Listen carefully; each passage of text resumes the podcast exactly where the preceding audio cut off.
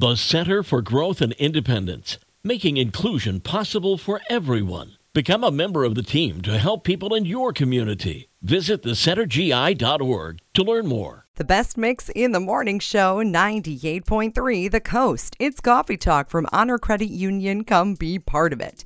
If curse words make you blush or feel uncomfortable, you should consider moving to Phoenix because apparently, according to a new poll, people in the Valley of the Sun curse less than people in any other city.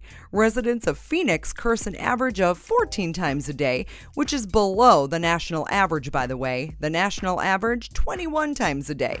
They're followed by Portland, Boston, and Milwaukee. The city that swears the most, apparently, is Columbus, Ohio, where potty mouths utter an average of about 36 curse words a day. They're followed by Las Vegas and Jacksonville, Florida. I guess I've never counted to see how many times I curse a day, but mm, I'm probably somewhere between the national average and Vegas. That's about where I'm at. That's Coffee Talk from Honor Credit Union. Come be part of it. Coming up, Phil Collins, Beyonce, and we'll talk about a new show that's starting tonight on the Best Mix 98.3 The Coast.